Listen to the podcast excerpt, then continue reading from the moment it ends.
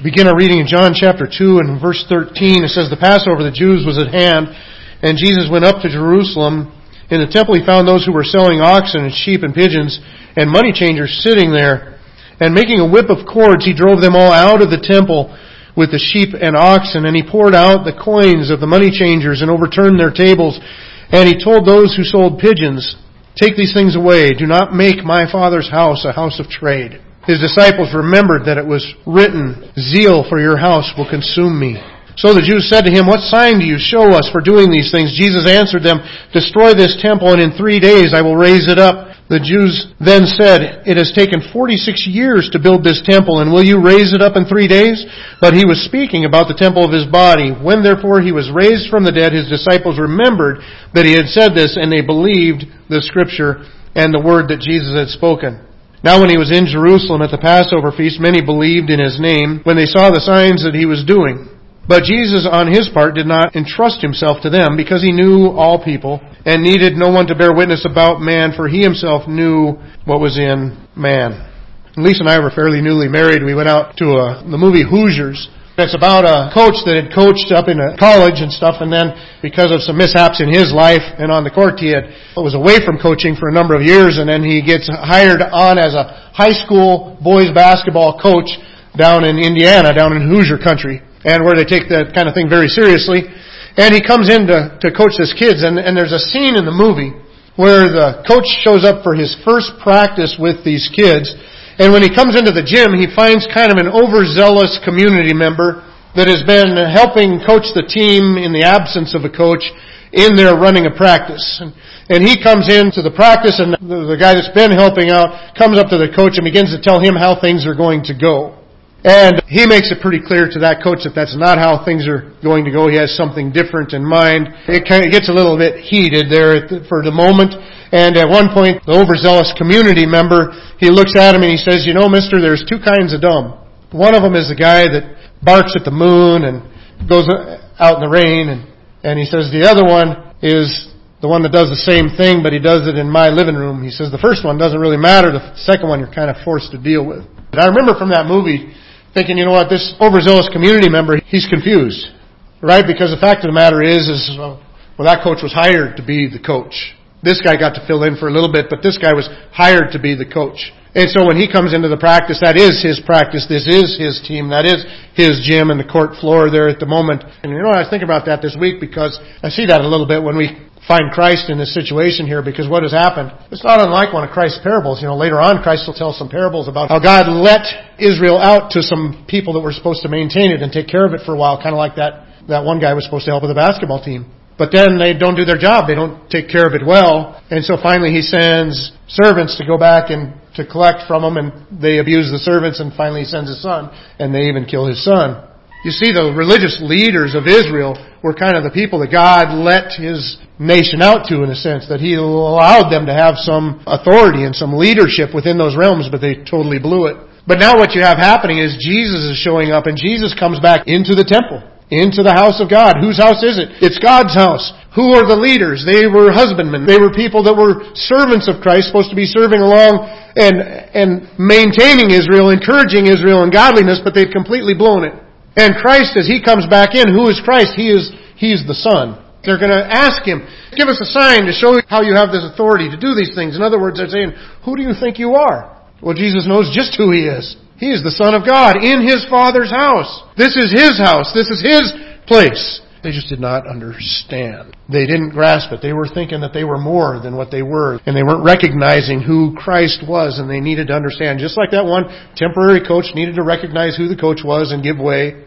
These people needed to recognize who Christ was. And that's what, as we look through this passage, I think God really does for us is gives us some clear understanding. The Apostle John, as he writes this down, he's not confused about who Christ is. In fact, he's later on looking back at the scene and knows even more fully who Christ is by this time that he authors this gospel and he's writing and he's trying to help us to understand Christ. And that's what we want to look at this morning here is we want to gain a better understanding of Christ as we see him go through these different activities here. The things that we're going to answer about Christ is, first of all, we're going to answer who He is. There are a lot of things in this passage that really point to who Christ is. In fact, there are things that should have prepared the leaders of that day so that they would have recognized Christ when he got there. You know, the passage starts out in verse 13. The Passover of the Jews was at hand, and, and that's why Jesus is going up to Jerusalem. He's going up to celebrate the Passover service. The Passover pointed all the way back to the time of Moses. When God sent Moses to tell Pharaoh to let my people go, and Pharaoh refused to do it, and God would begin to unfold these plagues upon Pharaoh. Uh, the very tenth plague was the most severe, and he said, God said, this is the one where I'm going to get glory over Pharaoh, and Pharaoh will pay you to leave after this. And the last plague that he brings upon Pharaoh is the death of the firstborn. And so God tells Moses to tell the children of Israel that everybody's supposed to take a lamb, kill the lamb, take the blood of the lamb and put it on the lintel over their doors and the two doorposts of their house. They're supposed to go in their house and clean out the leaven from out of their house. Leaven's always a symbol of sin in the Bible. And then you're gonna feast on this lamb. And he says, everybody stay in their house because my death angel is gonna come over Egypt. Wherever I see the blood, I'm going to pass over. In other words, I'm going to skip that house. I'm not going to bring judgment there. Wherever I see the blood, I'm going to pass over. But wherever I don't see the blood, the firstborn of that house is going to die. The firstborn son. The firstborn of all of Egypt dies. The firstborn of all of Israel lives. That was a picture of Christ. And how one day God would send another lamb. And another lamb would bleed and die. And when we put our faith in this lamb, then his blood is applied to us. So when God looks at us, he sees the blood of his son covering us. And when it comes to our judgment, he passes over us in judgment because it's already been taken care of in Christ. Who is Christ? The very first thing that we see that indicates who Christ is, is that this feast that Christ is going to partake in, that feast is about Him. You know, the apostle Paul in 1 Corinthians chapter 5, they were dealing with some sin in the church that they needed to get rid of. Just like back in the day when you celebrated the Passover, you cleansed out the leaven. He said, your boasting is not good. Do you not know that a little leaven leavens the whole lump? Cleanse out the old leaven that you may be a new lump as you really are unleavened. For Christ, our Passover lamb, has been sacrificed. Let us therefore celebrate the festival, not with the old leaven, the leaven of malice and evil, but with the unleavened bread of sincerity and truth. He points to the fact that that Passover was pointing to Christ. Well, not only do we see the Passover involved in this situation, but Jesus makes the analogy of himself, of his body, to the temple. He is the fulfillment of the temple. They come to him and they say, what sign do you show us that you have the authority to do this? And as they ask him to do that, he says, here's the sign. Tear down this temple, and in three days I will raise it up. It's not overly apparent. It wouldn't have been to them. It is to us. Because we got that 2020. We get to see it in the rearview mirror. Even the apostles didn't totally know what he was talking about here until they got to see it in the rearview mirror after he rose again from the dead. And they realized he was talking about the temple of his body. But Jesus is making this analogy comparing himself to the temple. What is the temple? The temple, we'd have to start a little bit before. We'd have to start with the tabernacle, right? Because when God had Israel come out of Egypt into the wilderness, they were all living in tents. God had them make him a tent as well. it's called the tabernacle. The word tabernacle means tent. And so wherever Israel pitched a tent, God's tent was right in the middle. And he dwelt among his people. That's really the whole point of it. The tabernacle and the temple is it's the dwelling place of God. But then when they got into the promised land, they all got to move into homes and, and then finally they came to a point and David says, you know what, this is crazy. I'm living in a palace. Everybody else is living in homes. God's still in a tent. We're still using the tabernacle and David wanted to build him a permanent tabernacle, the temple. God told David, you're not going to build my temple. Your hands are too bloody, but your son will. And so Solomon built the temple. And what is the, what does the temple become? It becomes a new house of God. In fact, they had move-in day. 1 Kings chapter 8 verses 10 and 11. And the temple's all done. And the last thing that they bring in is the Ark of the Covenant. They bring the Ark of the Covenant in and they place it where it's supposed to be within the Holy of Holies. And then they leave. It says that when the priest came out of the holy place, a cloud filled the house of the Lord so that the priest could not stand to minister because of the cloud, for the glory of the Lord filled the house of the Lord. Now even Solomon said, look, the heavens of heavens can't contain you, but please dwell with us here. Let this be the place that recognizes your presence. Jesus tells them, tear down this temple in three days I'll raise it up again. You know what? The Jewish people were a little familiar with that.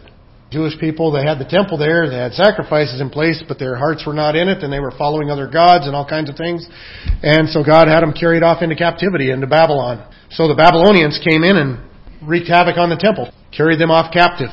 Well, then later, after the captivity's ending and they get to start coming back, the man named Zerubbabel, he leads the effort to come and rebuild the temple. And then up toward Christ's time, Herod decides to lead a remodeling project on the temple. So the Jews are pretty familiar with the idea of the temple being destroyed and then rebuilt. That's a good thing because in AD 70, Rome's going to come in and sack the temple again, and they're going to pretty much turn over every stone. And that's why when you look at any pictures of it currently, all you see is a wailing wall over there, a little fragment of the temple left in place. This event where Jesus comes into the temple is really uh, predicted in the Old Testament. And you look at Malachi chapter 3 verses 1 through 4, he says, Behold, I send my messenger, and he will prepare the way before me. Remember, we focused on him already in chapter 1. That's John the Baptist. It says, And the Lord whom you seek will suddenly come to his temple, and the messenger of the covenant in whom you delight, behold, he is coming, says the Lord of hosts. Who can endure the day of his coming and who can stand when he appears? So there's this passage in Malachi that says, you know what, this Messiah is going to come and there's going to be this forerunner that's going to prepare his way before him and then he's going to enter his temple. He's going to suddenly come into his temple. And what do we see in Jesus here? Jesus comes into the temple rather suddenly and immediately starts rearranging the furniture, starts flipping over table and driving out animals and it had pointed to this. Now, there's kind of a already but not yet aspect to this, right? Because this is one of those passages where you see the passage talk about Jesus coming into his temple and, and the, the way that it's portrayed and the elements that are involved. It's like, well, he did come into his temple here, but it doesn't really look like everything happened that was supposed to happen. So, so is this a fulfillment of that or not? And the answer is kind of yes and no. It's kind of a partial fulfillment, but more to come later. Like for example in Joel. The prophet Joel says, you know what, there's coming a time when God is going to pour out His Spirit on all flesh. As old men are going to dream dreams, and the young men are going to see visions, and the Spirit is going to come upon these people, and it goes on and, and describes this great and awesome, this terrible day of the Lord. The sun's going to be darkened, and the moon's going to turn to blood, and all these things. Well, when you get to Acts chapter 2, and the Holy Spirit is poured out on the people at Pentecost, Peter says, look, this is the fulfillment of Joel. God is pouring out His Spirit on His people right here. And so that's why you see some of these amazing things happen. But yet when you read down through it, you say, well, yes, some of it happened, but all of it didn't happen. So is it the fulfillment of that or not? Yes, it's the fulfillment of it, but it's not all the fulfillment of it. Most prophecy in the Bible has like a, a short term and a long term part of its fulfillment. We live in a time that is, has a lot of that. We have a lot of things that we have uh, the beginnings of it, but not the whole thing. Right? The Bible said that God was going to write His commands on our hearts.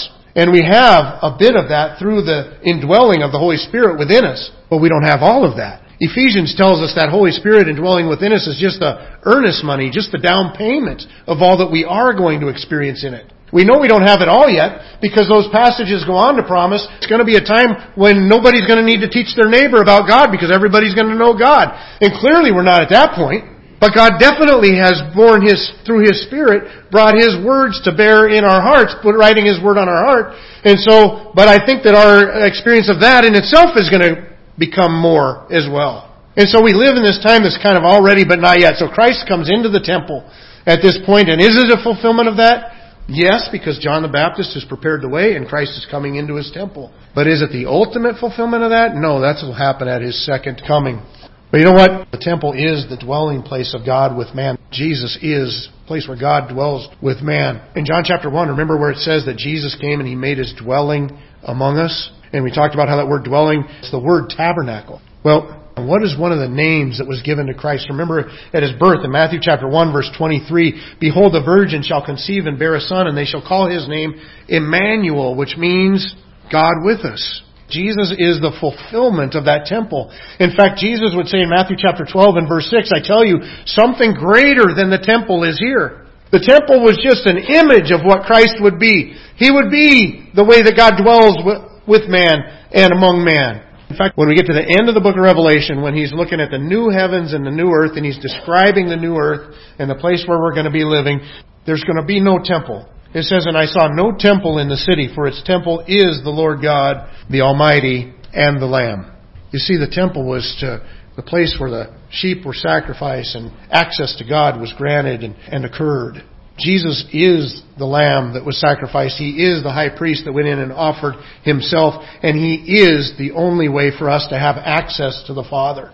That's what Christ is. So Christ is, who is he? He is the Passover. He is the temple. And he is, as he told him, the resurrection. What sign do you show? And he says, I'll give you a sign. Tear down this temple. In three days I'll rebuild it. But he spoke to them of the temple of his body. You know, it's kind of funny. The book of John, as we've recognized, is a recording of all these signs that Jesus did to prove who he is. The other Gospels record other signs as well, other miracles that Jesus did that are all intended to prove that he is the Son of God, to prove who he is. But whenever the religious leaders would come to Christ and say, show us a sign, you know what he would say? This is a wicked generation and there will be no sign given to you. He's showing them sign after sign after sign and they say, show us a sign. And he says, nope, not going to do it. Except for one. He says, I'll show you one. And it's the greatest of his signs. And you know what the sign is? He tells them here, he says, tear down this temple and in three days I'll raise it again from the dead. Matthew chapter 12, we have another setting. It says some of the scribes and Pharisees answered him saying, Teacher, we wish to see a sign from you. But he answered them, An evil and adulterous generation seeks for a sign, but no sign will be given to it except the sign of the prophet Jonah. For just as Jonah was three days and three nights in the belly of the great fish, so will the Son of Man be three days and three nights in the heart of the earth. The men of Nineveh will rise up at the judgment with this generation to condemn it, for they repented at the preaching of Jonah, and behold, something greater than Jonah is here. You know, you get to Matthew chapter 16, and Jesus brings up Jonah again, and he tells him the same thing again. Turn down this temple three days, it will rise again. Just as Jonah was three days in the belly of the great fish, so will the Son of Man be three days in the belly of the earth. Jesus is the resurrection. Who is Jesus? Jesus is that Passover. Jesus is the fulfillment of the temple.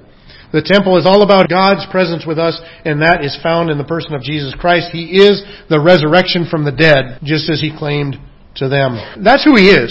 But uh, we need to answer another question. That is, what is he like? I think we got some work to do on this one. Right? And the reason I think we got some work to do on this is because I think we get a lopsided perspective of who Christ is. You know, when you look at pictures of Jesus, you got this gentle, soft, effeminate character, and it absolutely is not what he was. All the paintings and drawings that we have are at least 300 years removed from anybody that actually saw Christ. And so the paintings and the drawings are actually more a representation of their own culture than Christ's culture. You know what? Now, we don't want to get lopsided the other way either. Problem is with a pendulum is it tends to swing both ways too far, right? Because Christ is meek and He is gentle and he definitely portrays himself that way within, within scripture. But you know what? That isn't all that Christ is. And we're seeing a little bit of the other side of him right now. We talked about in uh, adult Sunday school this morning about how when he was given the revelation from God, he is told that he's meeting the lion of Judah and then he gets to see the lamb of God who conquered and we, and we talked about that contrast a bit. Some places where you see Christ unfolded in the Gospels, you see the meek and the mild, you see the lamb this time we're getting to see the lion. The lion of Judah is coming out of Christ in the, in this temple. But you know what? It's not the only place. When you get toward the end of his ministry, he's going to stand there toe to toe with the religious leaders, and seven times he's going to say, Woe to you, scribes, Pharisees, hypocrites. And at different times through his ministry, he has very hard sayings and, and commands for people. And he's not always gentle and meek. The disciples recognize this in him and said, you know what, it's just like David. David says, for zeal for your house has consumed me, and the reproaches of those who reproach you have fallen upon me. In other words, the point is Christ went into the temple and he says, look at how they're treating my father's house, and he took it very personally. He takes and he takes the ropes and he bunch them together so it would look like a scourge, and he begins to drive animals and people out of that temple. We need to recognize that that is part of the description of who Christ is as well. Well, why did he do it? Well, because they were making a mockery of the temple of God. You go into the gates of the temple, and the first thing is the outer courts. That's the court of the Gentiles. If you're a Gentile convert to Judaism, that's the only place you can worship there is in the court of the Gentiles. The high priest's name was Annas. Contemporary critics of that time would sometimes refer to all these goings on as the bazaar of Annas. In other words, the circus of Annas. You see, people had to travel from all over the place to come and worship there at this Passover time. Traveling with animals, not the greatest. And so, as a convenience, and this actually isn't a bad idea, they provided animals for sale to be sacrificed. But it ended up getting corrupted. It used to be for sale across the Kidron Valley. You'd buy them over there and then bring them over to the temple site across the valley and then offer them up as a sacrifice. But you see, Annas kind of when you're the high priest and the, the, you control the temple. And so you have your inspectors of what animals are good enough to be sacrificed. And so to make matters a little bit more in their favor, they had a rigorous training from what I understand.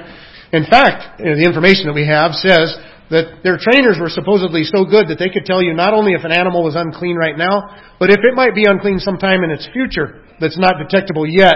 And so you're not able to sacrifice that animal, you instead need to buy one from them.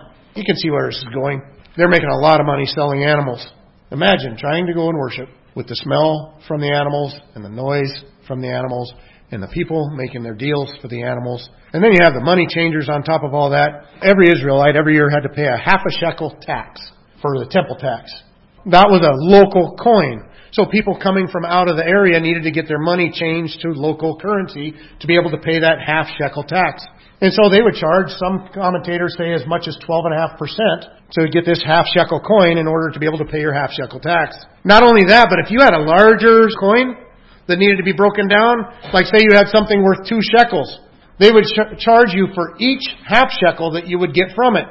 So in other words, you're going to get charged for four half shekels. One commentator said you could pay as much as a day's wages for the average gut person just to get your money changed to be able to give your half shekel to the temple. You see, it was very corrupt, and that's what Jesus came into. But what does he do? He drives them out. In our culture, we focus a lot on the Lamb of God and very little on the Lion of Judah. I've met more than one person, but I remember one lady in particular. I was talking to her. She was a church member and a Sunday school teacher in a church, not our church.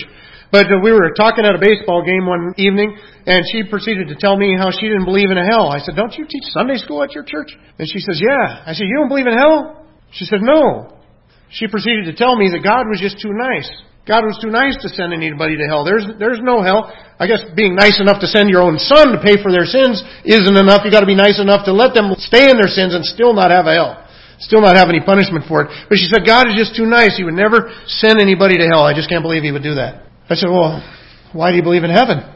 What we know about heaven comes from the same source as what we know about hell. So if they're telling us the truth about heaven, why aren't they telling us the truth about hell? Because you know, Jesus taught more about hell than he did about heaven.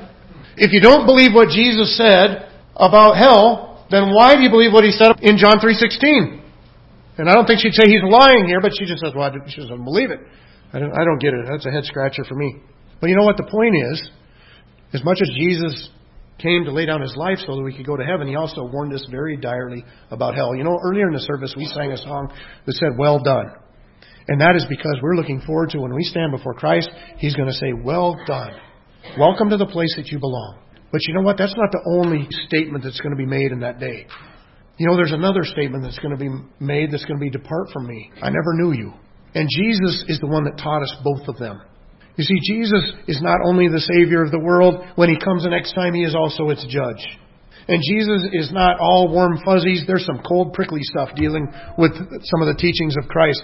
But it's, to, it's to wake us up. It's to wake us up to our sin so that we can receive the love of God that is poured out to us in Christ. Revelation chapter 6 and verse 15 says, Then the kings of the earth and the great ones, and the generals, and the rich, and the powerful, and every slave and free hid themselves in the caves and among the rocks of the mountains, calling to the mountains and rocks, Fall on us, and hide us from the face of him who is seated on the throne, from the wrath of the Lamb, for the great day of their wrath has come, and who can stand it? This passage is looking forward to a time. It's going to be a terrible time on the earth just before Christ comes back. And this time, if you read through the book of Revelation, you're going to find a word repeated many, many times, and it's the word wrath. And this is a time when God is going to pour out His wrath on unbelieving mankind, sinful mankind. You know what? Usually when you think about lamb, you don't think about wrath. Lambs are the soft, cuddly creatures. You think about the lion, you think about wrath. But not the lamb. But you know what? Even in the book of Revelation, even in the picture of the lamb that was willing to lay down his life for us, when he comes back, if we don't put our faith in him, it's wrath. Revelation chapter 14 verses 9 through 11 says, Another angel, a third, followed them, saying with a loud voice, If anyone worships the beast and its image and receives a mark on his forehead or on his hand, he also will drink the wine of God's wrath, poured full strength into the cup of his anger, and he will be tormented with fire and sulfur in the presence of the holy angels and in the presence of the Lamb, and the smoke of their torment goes up forever and ever, and they have no rest, day nor night. These worshippers of the beast and its image, and whoever receives the mark of its name, wrath, anger, torment. You know what? My point is this. Just in the book of Revelation, you could find so many more. It gives a picture of it being like a wine press and God just stomping out His wrath upon ungodly mankind at that point. But I don't want to go into all those details. I just want to recognize this, shall we? That as much as God is gracious and merciful and holy, He is also angry. He is holy. He is just. He is a God of love and He is a God of wrath. Those two things are necessary. You know what? Parents, think with me on this thing. When you got something that comes into your child's life that threatens the health or well-being of your child, if I have a child and they're tempted toward or drawn to drug use, doesn't make me like drugs more because they're part of my kid's life. You know what it makes? It makes me hate drugs more because now it's threatening my child. It's threatening, yeah, it's the same way with God. But it's not just because of that. It's also because it's an affront to His nature. It's an affront to His character. You see, Christ was not only the gentle lamb, He was also the lion of Judah that would roar into that temple and flip over tables and drive people out with a whip. He's the one that would say, Come to me, I'm meek and lowly. Come and find rest for your souls. He's also the one that would stick his finger in the face of the Pharisees and say, You hypocrites, you blind leaders of the blind. Worshipping half a God is worshipping the wrong God. It's idolatry. If we're worshiping God, we gotta recognize what He is in all of His revelation of Himself. Now lastly, what does He expect? Well, we can see pretty clearly when He comes into the temple what He expects. He's expecting His house to be a house of prayer and worship, to show reverence and respect for God. And so what does He do? He, he, he cleanses His temple. In fact, that's what we call it. And He's going to do it again. At the end of His ministry, when He comes back, He's going to cleanse it again. He's cleansing His temple. He's setting things straight. You know, in 1 Corinthians chapter 5 and verses 6 through 8, he says, Your boasting is not good. Do you not know that little leaven leavens the whole lump? Remember we read that from earlier? In him talking about how Christ is our Passover. What are they supposed to do because of the Passover? Get rid of the sin. Get rid of the leaven. He expects to find us cleansed because that's why he died on the cross is to cleanse us. What is the temple? You know what? Today, where the temple is, it's you, it's me, it's us together. 1 Corinthians chapter 3 verses 16 and 17, he says, Do you not know that you are God's temple? And that God's Spirit dwells in you. If anyone destroys God's temple, God will destroy him, for God's temple is holy, and you are that temple. He's writing to them as a church, and he's saying, Look, church, you are the temple. You are the temple. Behave accordingly. But then also when he gets to chapter 6, he's going to say not only is the whole church a temple, but individuals are the temple of God. Why? Because the Holy Spirit dwells within us. But he starts with the values. He says, flee from sexual immorality. Every other sin a person commits is outside the body, but sexually immoral person sins against his own body. Or do you not know that your body is the temple of the Holy Spirit within you? Whom you have from God, you are not your own, for you were bought with a price, so glorify God in your body. And so you see, we collectively, as Littlefork Baptist Church, are the temple of God in this world. We are the dwelling place of God as He dwells in us collectively with His Spirit. But we are also as individuals the dwelling place of God because His Holy Spirit dwells within us. And so we should live accordingly. Remember that passage in Malachi where he talks about Christ coming into his temple. What is the outcome of that? He says he will sit as a refiner and a purifier of silver, and he will purify the sons of Levi and refine them like gold and silver, and they will bring offerings in righteousness to the Lord. Then the offering of Judah and Jerusalem will be pleasing to the Lord as in the days of old and as in former years. You know, 2 Corinthians would point out similarly what agreement has the temple of God with idols for we are the temple of the living God. He says we need to come out from this world and be separate. God says, then I will make my dwelling place within you. You know, we are that temple. And that's what God expects. What did Jesus expect when he got to the temple and saw it wasn't what he expected to be? What did he do? He cleaned it up. When Jesus comes into your life and mine, he cleanses us. When he finds the things that shouldn't be there, he gets rid of them. When he finds that something's missing, he brings it in. And we should be an active part of that process. Jesus is holding them responsible. Did you think that when you went from living a life without God to living a life with God, that He wouldn't want to come in and rearrange the furniture in your life a little bit? And that's exactly what Jesus does. Jesus shows up and there's a serious absence of God in the very house of God. Well, when Jesus looks into our heart, what does He want to see? He wants to see within us, the very house of God, He wants to see the presence of God alive and well.